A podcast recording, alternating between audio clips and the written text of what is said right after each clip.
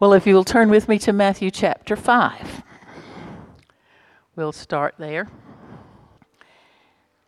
And we're repeating lots of things because that's the way we learn by repetition. And so you'll remember that the Beatitudes are like a portrait of God's mind about a believer. And so the kingdom is made up of people who are poor in spirit, who mourn over sin, who are meek, who hunger and thirst after righteousness, who are merciful, who are pure in heart, who are peacemakers. And you look at those and you think, oh, aren't those wonderful people? And we look at them and know perhaps that I don't meet all those qualifications, but by grace and faith, you know, and, and you look at that list and you think, how could anybody not get along with those people? But the next beatitude says, we're persecuted and insulted, and against whom evil is spoken falsely. so let that give us some thoughts about the purpose of the enemy in the world, what he's able to do. And so as we look at these and we see that these are things that characterize those in the kingdom of God, but in spite of all of that, in spite of all of the goodness, in spite of the persecution, Jesus says we're blessed. See it there? Let's just look at it. Blessed, verse 10 Blessed are those who have been persecuted for the sake of righteousness, for theirs is the kingdom of heaven. Blessed are you when men cast insults at you and persecute you and say all kinds of evil against you falsely on account of me. Rejoice and be glad, for great is your reward in heaven. For so persecuted they the prophets who were before you. So, and Jesus says that in spite of the good things we bring to the world, we are persecuted. So, in his kingdom, there is joy and truth and satisfaction and deep and lasting happiness. And we've said that that's what it means to be blessed. And so he comes along here and he says, okay, when you start being persecuted on account of all of these things, you are blessed. You're fulfilled. So here's this portrait of a believer. And to one extent or another, this characterizes all of us. Now, there may be days when I'm not too good at being meek, or there may be days when I'm not too good at being a peacemaker and I'm not really into mourning over sin because I got some sins I still really like. But these still characterize us, and what the Holy Spirit is doing is He's working all of these into our lives as we mature and as we grow and grow and grow. And so we may sometimes have a hard time seeing ourselves here, but by God's grace, through faith, these are gifts. And so when the Holy Spirit came to live in us as salvation, all of these things came with it. Because all of these things are like the Holy Spirit. So it is present in our lives. Our job is to figure out how to apply them and walk them out. So in the portrait, we know that we're spiritually bankrupt. We have nothing but our need, and so we cry out to God for salvation that only He can give. We mourn over sin. We're humble and broken. We hunger and thirst for righteousness that we cannot gain for ourselves. We've received mercy, and so we show it to others and we give it to others. And we are those whose hearts have been cleansed and made pure by the blood of Jesus. All of those things are placed in us at the moment of salvation. So then what? We've become peacemakers because we've made peace with God. We are not at war with God. And so once we are at peace with God, then we can share peace with others. We share God's peace and we demonstrate that. And so, consequently, to one extent or another, this God hating, Christ rejecting, Satan controlled society in which we live is going to persecute us. Now we look at this and we say, I can look at this and say, what is there to hate about that? But Satan hates it. and he's out to do anything to destroy that. And so these are the things, though, that are going to mark a true believer. When you look around and you see people that profess Christ, then to some degree, you ought to be able to see all of these characteristics in their lives, in all of our lives. So we don't always mourn over sin, but, but this is the character of a believer. And so that puts us at odds with the world. We're like a square peg trying to fit in a round hole when we work and walk and live in the world. We are counter culture. And that is becoming more and more obvious as we see what's happening in the world. This is just not who we are. It's not how we think. It's not how we want. It's not our heart's desire. So ours is a character that is contradictory to all of the world around us. And so when we are present in it, it stirs up opposition. Now, I've had to think through this a good bit because it's so easy for me to think, why?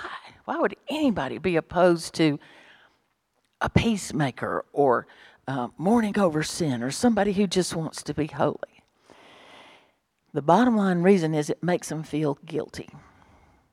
And so, what you begin to see is Satan's incredible skill at making people think the other way is best and making people think that when God calls us to these things, He's uh, keeping something from us, that He is withholding something good from us. And Satan so is telling that lie over and over and over. So just our presence in the world is opposing to the world.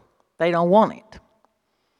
Now, right here in verse 10, Jesus states the simple beatitude. The simple beatitude is Blessed are those who have been persecuted for the sake of righteousness, for theirs is the kingdom of heaven. Now that's rep- repeated from the first beatitude, which is Blessed are the poor in spirit, for um, theirs is the kingdom of heaven. That's verse 3.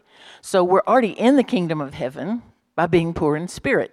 It's by grace through faith in Christ by grace alone, through faith alone, in Christ alone. So we're in the kingdom of heaven. So what's he saying here in verse 10? Theirs is the kingdom of heaven. So he's what he's doing is he's putting the final brushstroke on the portrait, and this is what the kingdom of heaven looks like. But then verses 11 and 12 explain it. He applies it. And this is the only beatitude that he does this with. But then he says, he extends it in verse 11 Blessed are you when men cast insults at you and persecute you and say all kinds of evil against you falsely on account of me. Rejoice and be glad. For your reward in heaven is great, for so they persecuted the prophets who were before you. So blessedness belongs to those who have been persecuted for the sake of righteousness, for there is, is the kingdom of heaven. So then he personalizes it and he says, You. So this is not just a generic blessing, this is something for you as an individual. Uh, Paul said to Timothy in 2 Timothy chapter 3 and verse 12, all who will live godly in this present age will suffer persecution. How many? All. So, to some extent, we share the reproach of Christ. We share the fellowship of his suffering. Paul talked about that. So, it makes sense that we cannot live in opposition to Satan and his worldly system without antagonizing him.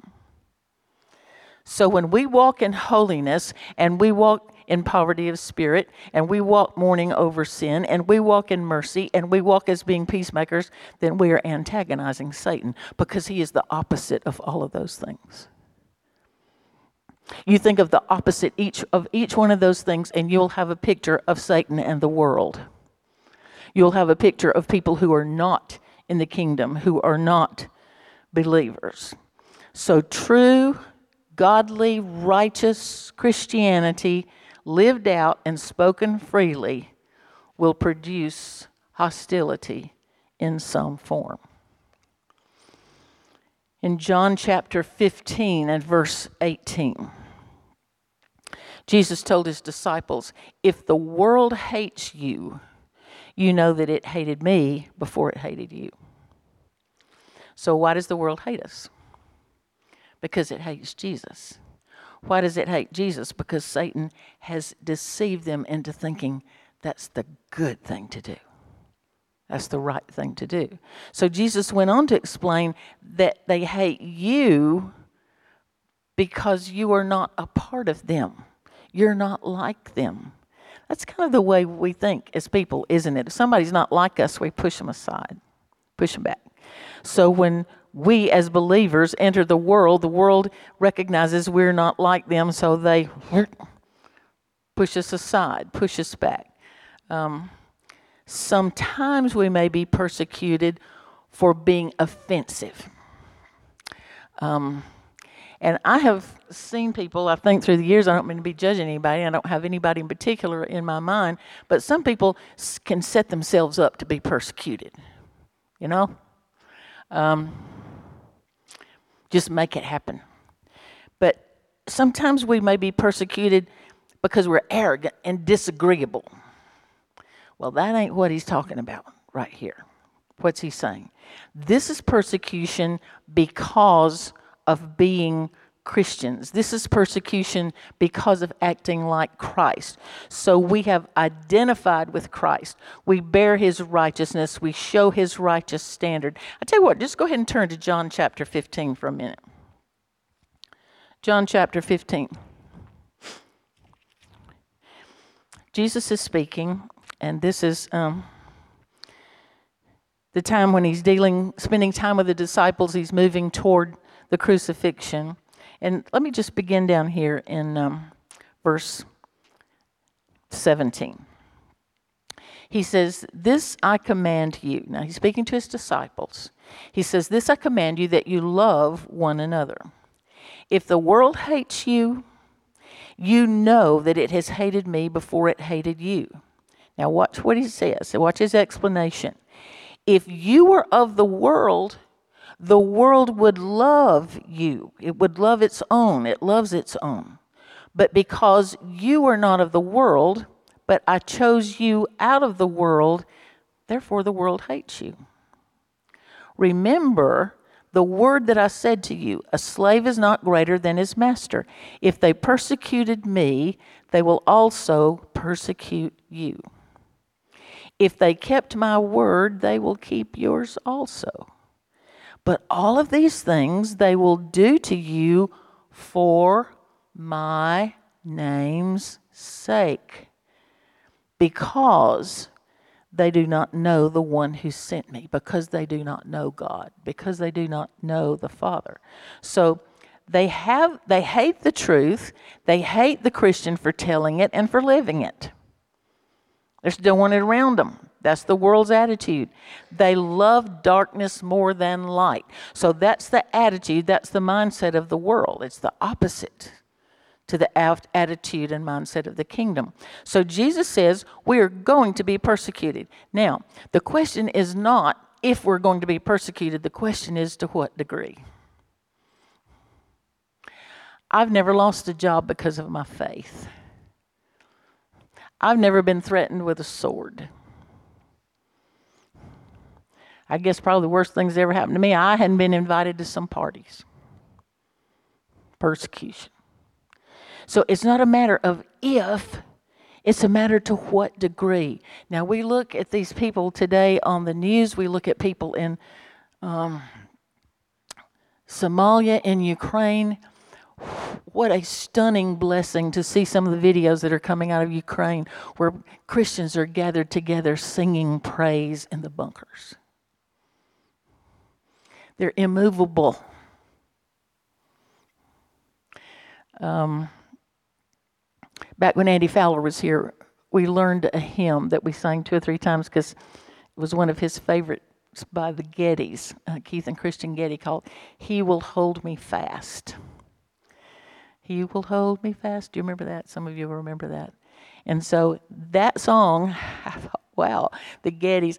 It was on the internet this morning that this family, this group of people were gathered in this home hiding from the artillery and they were singing that hymn in their native language. I think, Lord, help us. Do we as American believers have that kind of stamina? Have that kind of faith, you know, where they're holding on. So Jesus says we're going to be persecuted. It's not if, but what to what degree. But Matthew 5:11 right here explains the beatitude and he specifically refers in this beatitude not to so much physical persecution but insults. And maybe we've all experienced that in some way or another. He refers to insults being cast. And so what happens is, let's say you share the gospel with somebody and they make fun of you and they just throw it back in your face. That's what he's talking about here. Those kinds of insults being cast. Uh, they throw your righteousness back in your face. They condemn and insult you face to face. And sometimes that's all the persecution there is. I'm grateful because it's not that way everywhere. So, even sometimes if you present the gospel, even if you want to do something good for somebody, even if you're trying to bless somebody and they whoop, flop it back at you, that's being insulted for Christ's sake. But the key word is it is because of your righteousness and not because you're tacky and need a good kick. Persecuted for righteousness' sake. And so we're living in a world where many people don't want to hear the gospel. That's why there's beginning to be more and more persecution in our country against pastors and churches who are preaching regarding one sex same sex marriages and gender changing and all of that. And so the world doesn't want to hear it. So what are they trying to do? Shut it up. Doesn't matter if it's the truth, they just don't want to hear it. So Jesus says they may tell lies about you. Have you ever had that happen to you? Ever been misinterpreted? Somebody ever misinterpret what you did without even asking any questions? I've had that happen. And draw conclusions. It's because they didn't want to hear it. Wasn't what they wanted. So Jesus says they may tell lies about you, they may undermine you, they may discredit you. So that is all a part of persecution, and that can come in many forms. So the disciples needed to know this. So remember in the Sermon on the Mount, Jesus is telling them this is what the kingdom looks like, and this is what you're headed into. And so the disciples needed to know. And so Jesus says, they're going to be people who are going to throw you out of the synagogue. They're going to think they're doing God a service by killing you. We're already seeing that in the world, aren't we? They thought they were doing God a service. The Pharisees thought they were doing God a service by killing Jesus. Why? Because they did not open their minds to the truth of God's word and give themselves that opportunity. But Jesus says also, whenever that happens on account of me, whenever that happens on account of me, not because of you, whenever that happens on account of me, you are blessed. You're blessed. You may think, oh, I don't feel too blessed. Well, you're going to feel blessed later, but the blessing has been pronounced. The blessing has been stated. So, how are we blessed? And I will close with this, but I need you to look at this. I want you to turn to 1 Peter. This is great. right after Hebrews. Hebrews, James, 1 Peter. 1 Peter chapter 4, because he tells us, and I just love it when Scripture is its own best commentary, and Scripture will tell you in one place what it means somewhere else. But look what 1 Peter says, chapter 4 and verse 14. If you are reviled for the name of Christ, you are blessed. Same thing, right? Isn't he just repeating the beatitude in another way? He says, If you are reviled for the name of Christ, you are blessed because the Spirit of glory and of God rests upon you. By no means let any one of you suffer as a murderer or a thief or an evildoer or a troublesome meddler. But if anyone suffers as a Christian, let him not feel ashamed, but in that name let him glorify God. Now, verse 14 is the answer. Did you see it? If you're reviled for the name of Christ, you are blessed because. What is the blessing? The Spirit of glory and of God rests upon you. That's the blessing. The Spirit and the glory of God, the Spirit of glory and of God rests upon you. The Holy Spirit is going to rest upon you if you are persecuted or reviled for the name of Christ.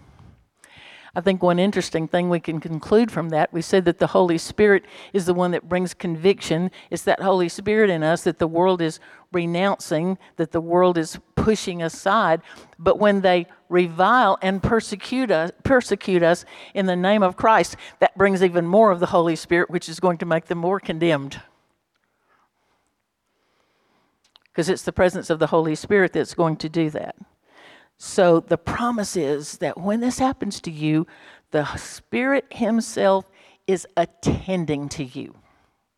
He is hovering over you. He is surrounding you. He is pouring out His Holy Spirit on you in special measure.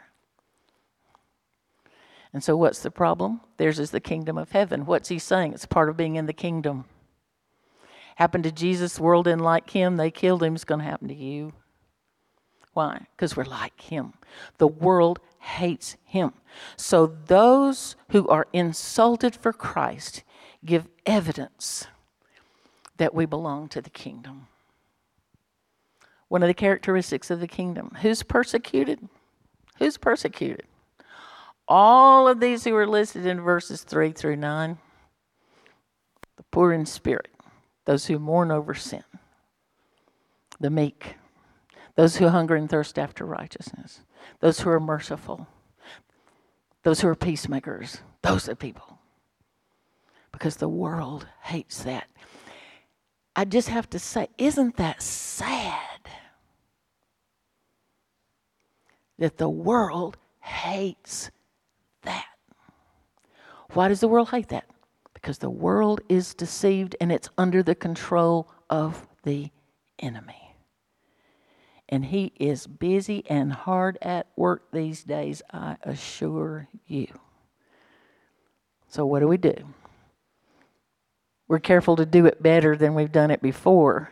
We're going to pray. We're going to be in the Word. We're going to keep our sins confessed. We're going to be kind. We're going to be gentle. We're going to do all of those things, even when they can't stand it, because that is the only thing that will put the message out. And that's where we'll pick up next week when Jesus says next. You know what he says next? You and you alone are the light of the world.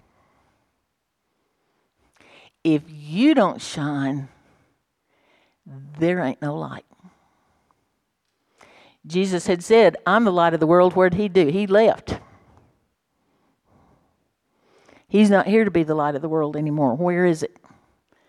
The Holy Spirit in you. You. And in the literal translation, and it just so moves my heart you and you alone. You are the only light. If you don't shine, there ain't no light. Let's pray. Lord, give us understanding.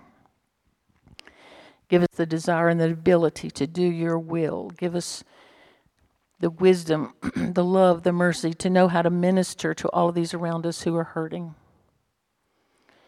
Give us the power through the Holy Spirit to overcome darkness in this place. Thank you for letting us be here and be together. Help us to remember to support and pray for one another, love one another, and to bring others into the fold and always give us the opportunity to be in your word. I pray in Jesus' name. Amen. God bless you. Can't wait to see you next week.